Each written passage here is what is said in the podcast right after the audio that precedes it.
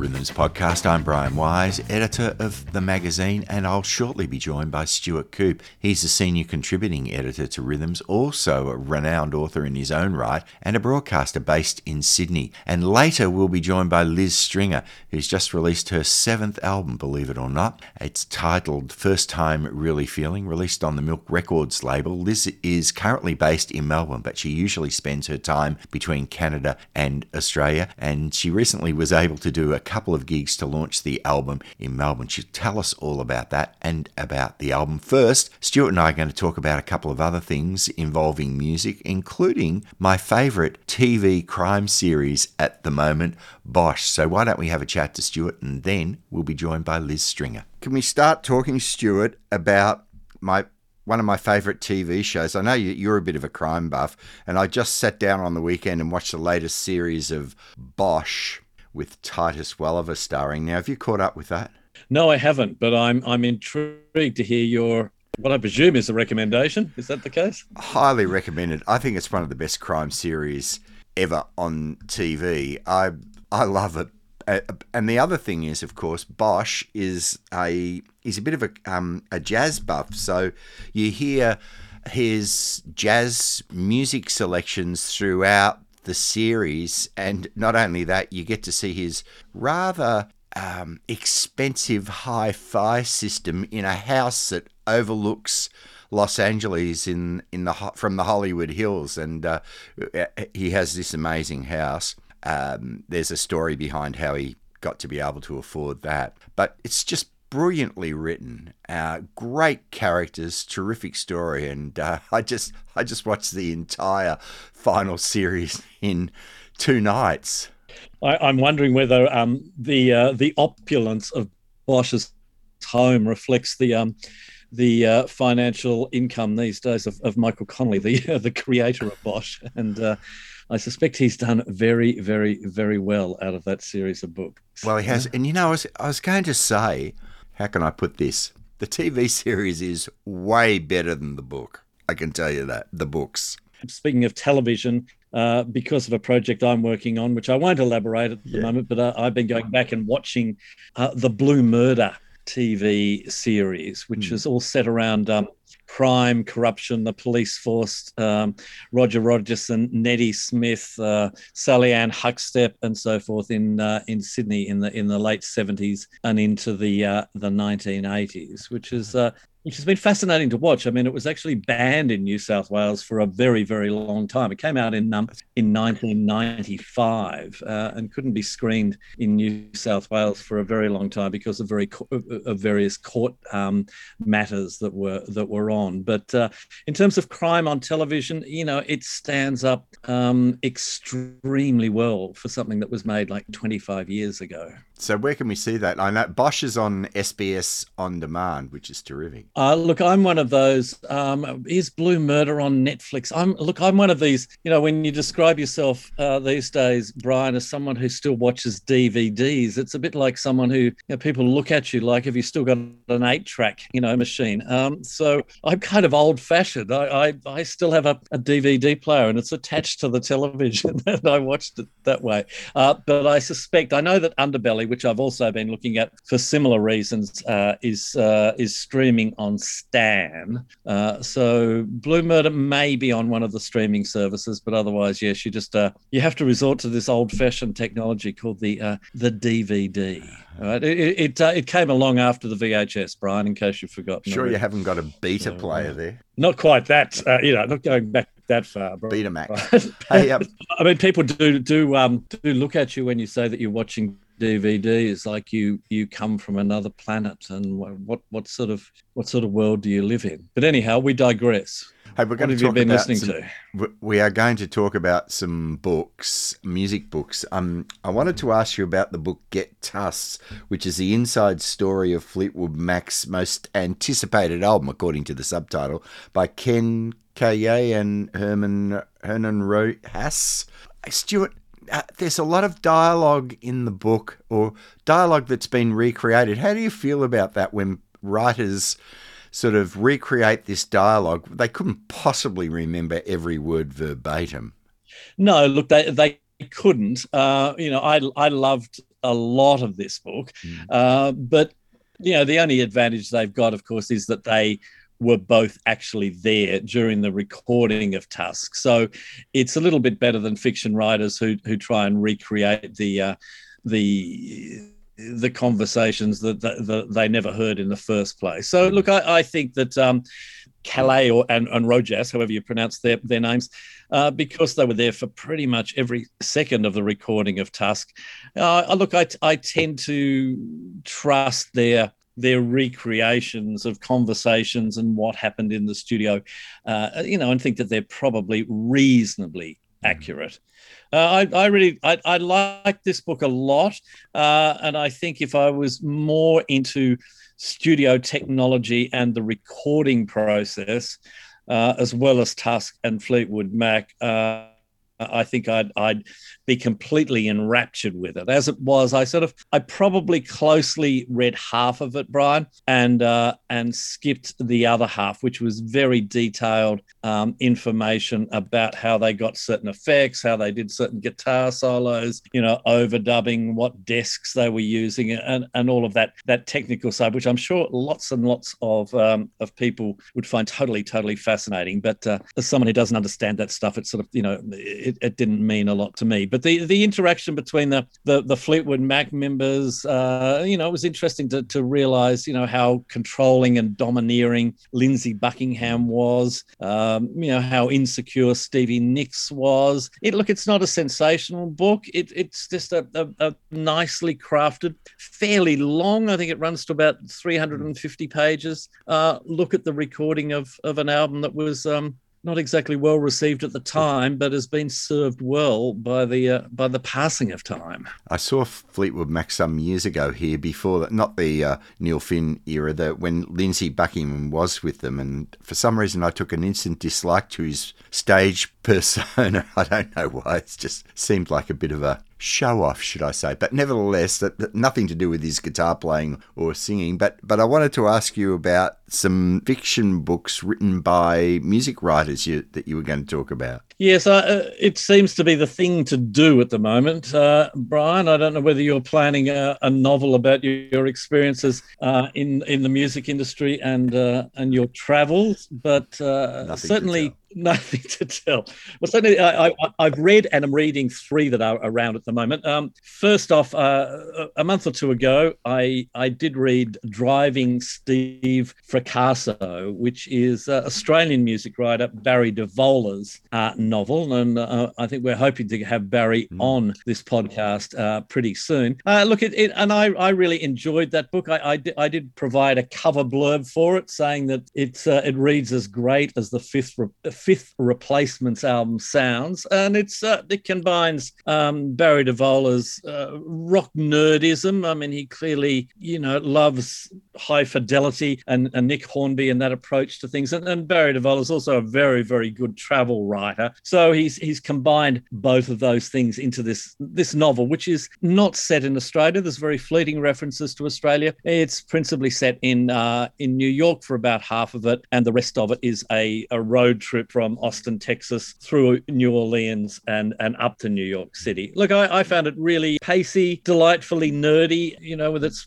references to rock and roll and pop culture, and um, and very, very readable. Uh, and at the moment, I'm I'm reading a book called Loudmouth, which is Robert Duncan, who was one of the, the founding editors of Creem magazine in Detroit, and uh, and Loudmouth is um, it's it's it's described as a novel. It reads a little bit more like a, a memoir, blurbed on the front by Craig Finn from the Hold Steady. And look, I'm really enjoying it, but uh, not not a huge amount of rock and roll yet. But I'm I'm halfway through it. It does start with a, a terrific scene which I don't know whether it's true, but I hope it is, of uh, of Duncan and a, a, thinly disguised Peter Lorre and Bruce Springsteen uh, driving around Cleveland just after Springsteen had been on the cover of Time and Newsweek uh, and was in Cleveland for a show. I don't know whether this car trip ever happened, but um, I hope it, it actually did. And then I, have got on a pile, which I've had for just a little while, Nick Kent, who I'm a huge fan of. I loved his book, The Dark Stuff, uh, which collected a lot of his writing from New Musical Express and, and uh, from the years later. Uh, you know, Nick Kent, of course, you know, was one of the, the big writers songwriters at NME in the 70s, along with Tony Parsons and Julie Burchill and uh, Charles Shaar Murray uh, and a bunch of others whose names I'm just quickly forgetting. Uh, but Nick Kent has written his first novel, um, which is called The Unstable Boy. And it uh, appears to be a book about uh, a band that were big in England in 1968. And then they decided to reform in uh, 2016. So, um, and, and interestingly, given that we started talking about Bosch, one of the key characters in this is uh, what is described as best selling crime writer Michael Martindale. And he gets involved in this caper because a bit like Ian Rankin and probably uh, Michael Connelly, they have a love for you know for old music, for for jazz, or in the case of Rankin, a lot of rock and roll. And apparently, this crime writer Michael Martindale name checked the Unstable Boys, and the rather unstable original lead singer of that band decides to come and find him. It looks like it might be fun, so I'm looking forward to it. Just let me mention a couple of things I've been re- other things I've been reading. One of which is the Marc Ribot book Unstrung, which is not really a memoir. Uh, some of the chapters are about people with whom he's worked. Some of them are his thoughts are his thoughts on the music industry, and some of them are film scripts, screenplays that he would like to see made into films, alternative, and some of them are just short stories. Some of them are weird as well. And uh, way out west in Newport, in uh, which used to be in Williamstown down here, put produced a beautiful hardcover book celebrating 20 years of their uh, Roots Music Club. And at that stage, hey Stuart, why don't we let Liz Stringer in, enter the room because she's probably she might have even played there. How about that? Let's do that. Let's Hi, Liz. Hello. Hi. Hi, Liz. How are you going? Good. How's it going? It's Brian here and Stuart. Hi, Brian. Stuart Coupe over there. He's in Sydney. Hi, Stuart. Hi, Liz. How you doing? Good, good. Whereabouts are you, Liz? I'm in Melbourne at home. Yep. hey, you, you've done a couple of gigs over the weekend. How did they go? Amazing. Yeah, they were really, really good. It was so good to play finally. tell, tell us about where did you play them? You, uh, yeah, they were in Melbourne at the um at the old Croxton. That, when I say the old Croxton, the old the Croxton Hotel, wasn't it? Yeah, at the Croxton. Yeah, yeah. yeah. So we did Friday and Saturday, and um, yeah, it was, it was. I'd actually never been in there before, weirdly. Um, but yeah, I loved it. It was great. It's a quite a big room, isn't it? It is, and that, because it was it was reduced capacity, so we had like 400 both nights, and um, it was I mean, I can easily see how they fit a thousand people in there. It still felt great, you know, 400 felt great, but it's um, yeah, it is a big, it's a big space. Hey, um, I'll, I'll invite Stuart to ask some questions when he, whenever he wants to. But I want to, I was just telling him about this book that the Way Out West Club, uh, Roots Music Club, has put out a hardcover book about their celebrating their 20 years, and it, boy, it's an incredible production. And I was just thinking how important venues like this are to musicians. They started off in Williamstown at the RSL there, and that closed down, and they moved to Newport. But little venues like that, and people, you know, the Caravan Music Club, and I imagine there are a number in Sydney as well, have been really important to artists such as yourself over the years, haven't they? Yeah, absolutely. Um, it's. I mean, I'm always I'm always astonished when venues last longer than a couple of years. To be honest, like it's it's really not easy. Um, and whether they're really community based or whether they're more of a kind of a you know professional outfit i think it's it just requires a lot of work. So yeah i'm eternally grateful to people that have the energy and the want to do it. Yeah. Liz, I was going to um, to ask you because we have just entered in Sydney what feels like is going to be an extended lockdown. But when you first started talking about playing at the weekend, I could sense a, a palpable sense of excitement in your voice. I mean, how how how tough has it been, you know, for an artist like yourself who's got a, a fantastic new record, but just to not be able to get out and um, and play live? Yeah, well, so, I mean, sorry. First, firstly, I'm really sorry that Sydney's going through this. It's I, I, I obviously I I know everyone in Melbourne knows how that feels, and it's it's hard, particularly when it's at the beginning and it, it's not yet clear kind of how long it's going to be. So yeah, I'm sorry that you're all in that position up there. Um, and yeah, I mean, to be honest, in some ways, I I got quite a lot out of last year because yeah, I do. I mean, I do tour a lot. I was living in Canada essentially and doing a lot of traveling, and um, I it had never occurred to me to have any time off. And, you know, also, I guess, you know, you sort of, I, you know, I'm an artist that for a long time has been just really working gig to gig. I, you know, I don't sort of have massive tours and then go home and put my feet up for six months, you know. So it was, it was a kind of a strange circuit breaker, but not all negative because I, I just got to fill up the tank a bit and um, reassess what it is that I really want to do and how I want to do it. You know, because I think when you're on the wheel, you don't have time to think really. You just, it's just, you know, it's just kind of head down, bum, bum up for a lot of people that I know. And, and then, all, you know, all of us suddenly found ourselves at home in one place for an extended period, which is very unusual. And um, I, I, at first really freaked me out, but then I, you know, for some reason I, I was able to have a, a very um, philosophical view.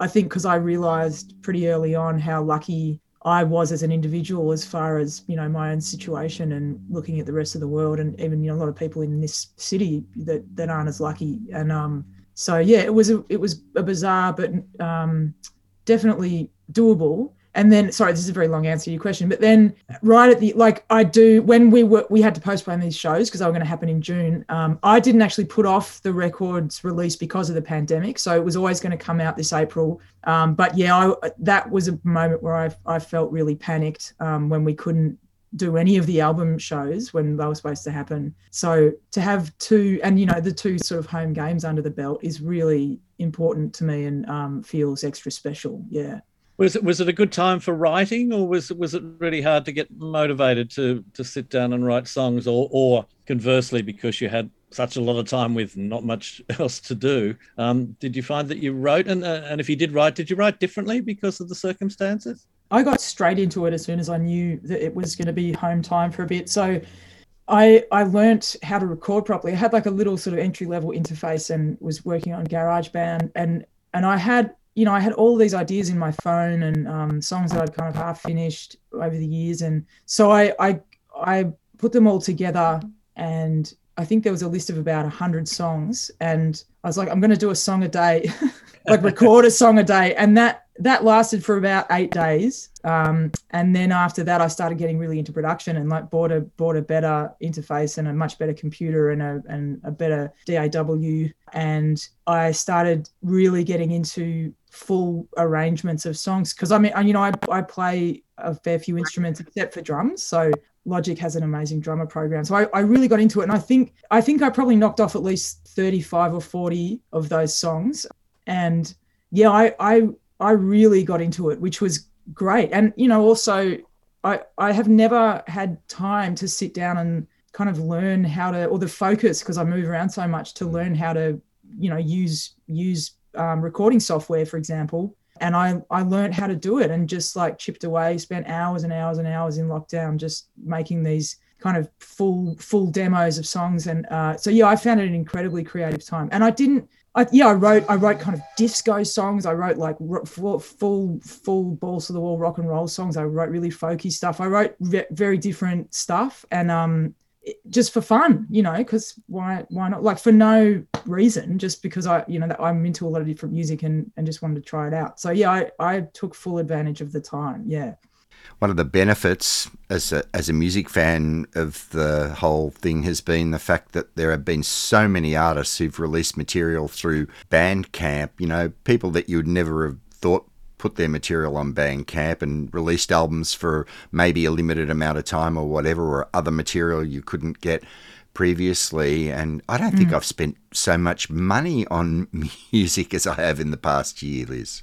Yeah, well, you know, I think people, I think, you know, it was a positive time for the arts because I think people realized what life is like without access to art and um, began to maybe, you know, have put in front of them a bit more blatantly um, what it is that artists need to survive, which is you know making a living from their art. And as musicians, um, that's obviously those those sands have shifted a lot over the last ten years. And uh, so I think people, I know that I felt as a punter like a, a kind of renewed sense of really wanting to support um, artists, and I and I know a lot of my fans were uh, amazing and really started buying um, stuff that they may have only been streaming before. And um, you know buying merch and and coming to online shows that I sold tickets to. And so yeah I think in that way you know you don't know what you've got till it's gone. And uh, Mel- we're spoiled in Melbourne particularly I guess because of you know you can literally go to dozens of gigs a weekend if you if you're up for it you know and that was suddenly taken away and I think people realized wow, I get to go and see all these great bands potentially for free in a front bar somewhere,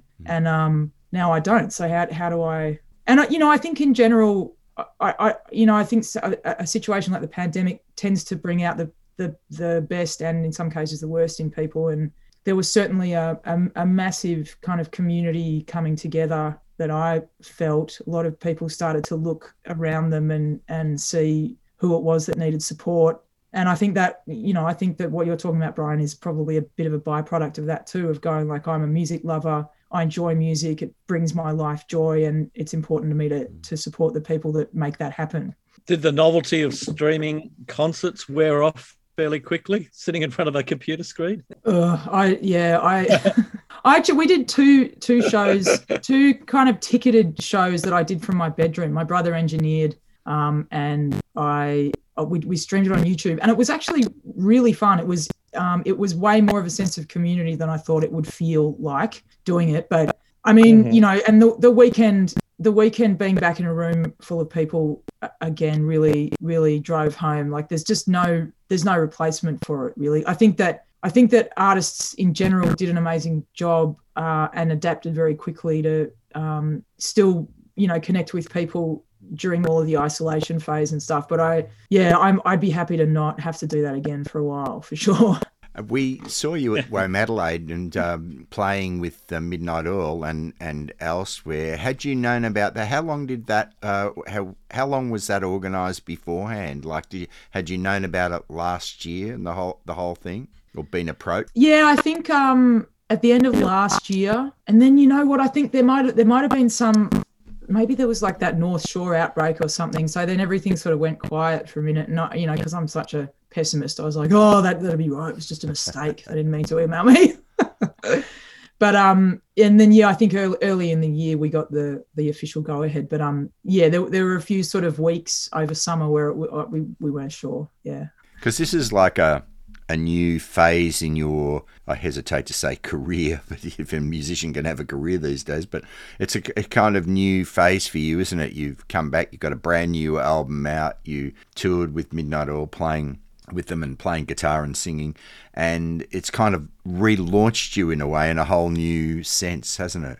Yeah, yeah, and you know, I've I, I have personally gone through a lot of change in the last few years, and I think I think that that everything that's happening in my life is a, is a byproduct of that change in myself. And um, you know, I was just the, on the weekend. I was just um, I was kind of we were hanging out in the green room before the show, and you know, both of my managers were there, and and uh, my my new band, and um, and some other really great people. And I I really took a minute to reflect on how you know how much has changed for me and how I'm now kind of surrounded by. I've got a great, um, an amazing management team, great agent, um, great publicist. I'm, I'm, on Milk Records, who are amazing for this album, and I just, you know, that that is a a direct result of really kind of sweeping my own side of the street, so to speak, and and um, dealing really dealing with some difficult stuff in my life and getting a lot healthier. So yeah, I, I, it is sort of you know re relaunching me. I mean, what was great also on the weekend is that there are a lot of a lot of old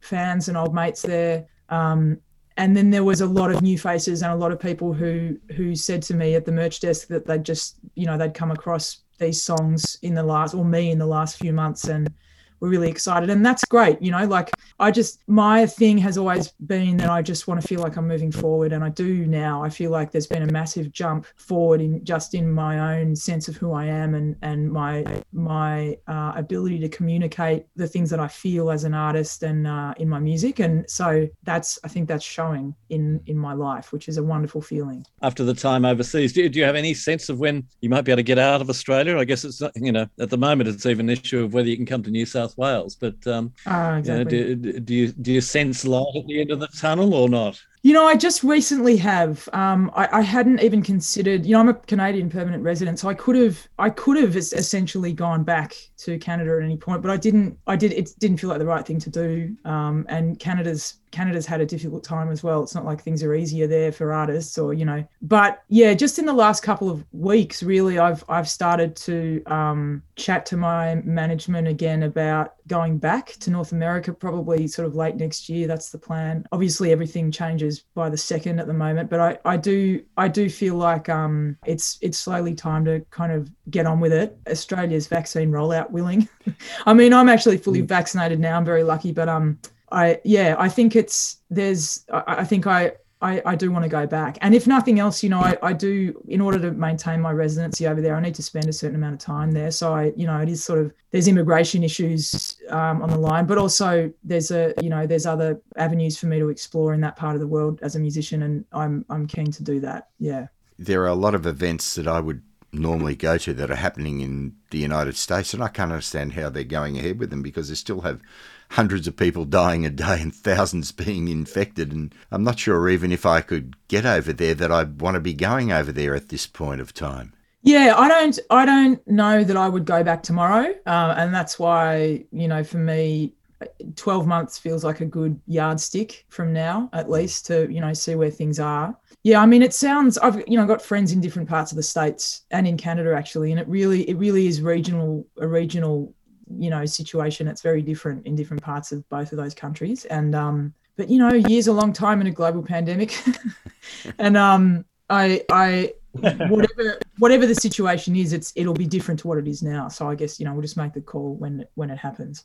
A week is a long time in a global pandemic i can tell absolutely. Absolutely stuck at home yep yep. Particularly in lockdown yeah. Yeah definitely. Yeah talk, talk to people in sydney. Yeah.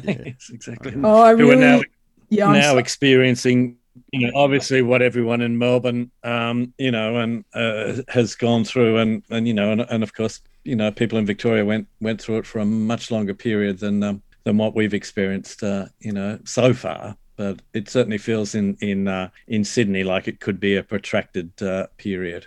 Yeah, I, I, I uh, it, it does. It certainly feels like that. And I, you know, I have a lot of friends in Sydney, um, and it's just you know the the last lockdown that happened in in Melbourne I I found particularly difficult. I don't know about you, Brian, but um I I found it much harder than the than the ones preceding it, and so did a lot of my friends. And I think it's because you know I've, I've been in Sydney a few times um, in the last six months, and I, I, in Sydney it felt even less like there was a pandemic on than in Melbourne. You know, I th- uh, in in those sort of early in this year, and um I think it's that it's that real kind of um whiplash of feeling like things were pretty normal and then you know being reminded in a really brutal way that that things are not normal you know i think that that that's particularly difficult. I think last year we melbourne just kind of accepted what was going on but it's it is a lot harder when things are great and then suddenly they're not. So yeah it's it sucks.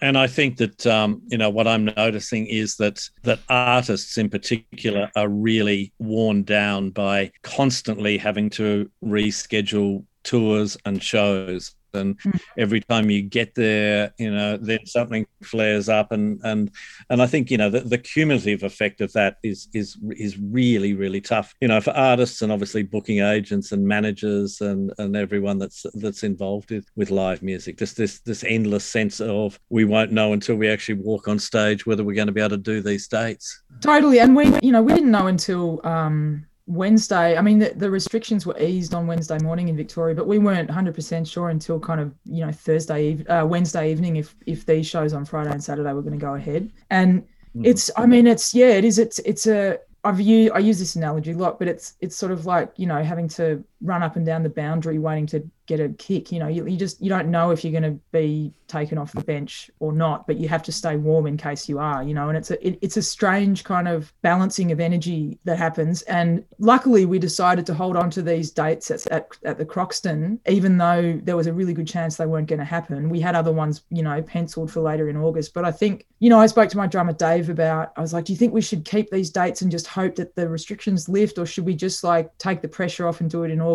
And he said, he just said, you know, you just got to be ready to play at any moment. And he's like, you know, pre or or during the pandemic. That's that's how we should look at it. And I and I thought you're exactly right. You know, we I want to play shows, and even if it's a bit jarring and a bit weird to to to not know 48 hours out, you've just got to take the opportunities while they happen, don't you? Because things just change from one second to the next, and I, it's I yeah, it does really make me appreciate how great performing is, or just being in a room full of people with that sort of energy. You know, it's a really special thing that I don't think I'll ever take for granted again. Well, um, I, I heard a, a, an infectious diseases expert or an epidemiologist. I never knew there were so many of them. It's an entire industry. if I was going to go into a career again, I think that'd be the one. There are thousands of them, it seems. But anyway, well, there's, de- there's definitely a lot of them on Twitter. They're ever, everywhere. Yeah. I'd never even heard of them before. But anyway, I heard I heard one of them saying the other day that we're going to be stuck with this for years. It's not something that's going to go away. It's going to be like um, the flu. You know how the, we have a flu season. It's going to be with us for years, which is a pretty scary thing, isn't it? It, it is scary, but I. Also think that you know if you think about if you think about where we were a year ago compared to where we are now and how you know you know, I think humans are, are amazing at adapting. I, I, we're nowhere near out of the woods mm. yet, as far as kind of living with it in a in a less um, noxious way, I guess. But I do think I do think that once we can get everyone in the world basically vaccinated, it, it, it we it will it will get easier. That that's just the feeling that I get, and it's you know, I mean, what an extraordinary time you know this is our this is our sort of world war so to mm. so to speak you know um my dad is my dad was born in 1944 and you know he sort of i mean he he went through you know the vietnam war and he didn't fight but he was just a, a touch too old but as far as you know i was born in 1980 so I, have had a very peaceful relatively peaceful in australia uh experience you know and now it's like this is this is what happens. This is it's i mean it's bizarre. It's sometimes i still feel like it's a dream. I still feel like i'm going to wake up and think geez that was that was an intense one. It's like a bad science fiction film yeah, it really is. But I got to say, Liz, that that is the best analogy that I've heard so far. It's like running up and down the boundary line, uh, wondering if you're going to get called to play. That's very, exactly. Very I love it. And you can't go down into the rooms and have a pie in case they, you know. hey, Liz, thanks for joining us. Congratulations on the album, First Time Really Feeling, which people can get everywhere now. And uh, it's been great to talk to you and, and all the best. And we hope you do some more touring. And uh, we hope the album goes really well. It's going pretty well well so far, isn't it? It is. It's yeah. It's it's getting a very warm welcome. We're stoked. Yeah. Great. Thanks very much, you two. Nice to talk to you. Yeah. Thanks. Thanks. And thanks. Uh, thanks, thanks Liz. Liz. Thanks. See ya. See ya. Bye. And thanks to Liz Stringer for joining us on this Rhythms podcast. And thanks to Stuart Coupe as well. You can get Liz's album, First Time Really Feeling, available right now. You can get it through Bandcamp or the usual outlets. And uh, next time Stuart and I get together, which will be in a week's time, we'll be talking to author Barry Divola, who's also very well known for his music writing and his travel writing. So I hope you can join us for that next time Stuart and I have a chat together. We'll also be bringing you some podcasts coming up in the next week or so from Vika and Linda and Jakob Dylan, a whole lot more. And you can check out the magazine at rhythms.com.au. Of course, it's available in print as well if you would like to subscribe, print and digital. Just go to rhythms.com.au and you'll see the details there. We've also got a CD coming out, by the way. Music from Yikesville 2020. Some fantastic cover versions by local Melbourne artists. Look out for that. Thanks for joining me. I'll talk to you next time on the Rhythms Podcast.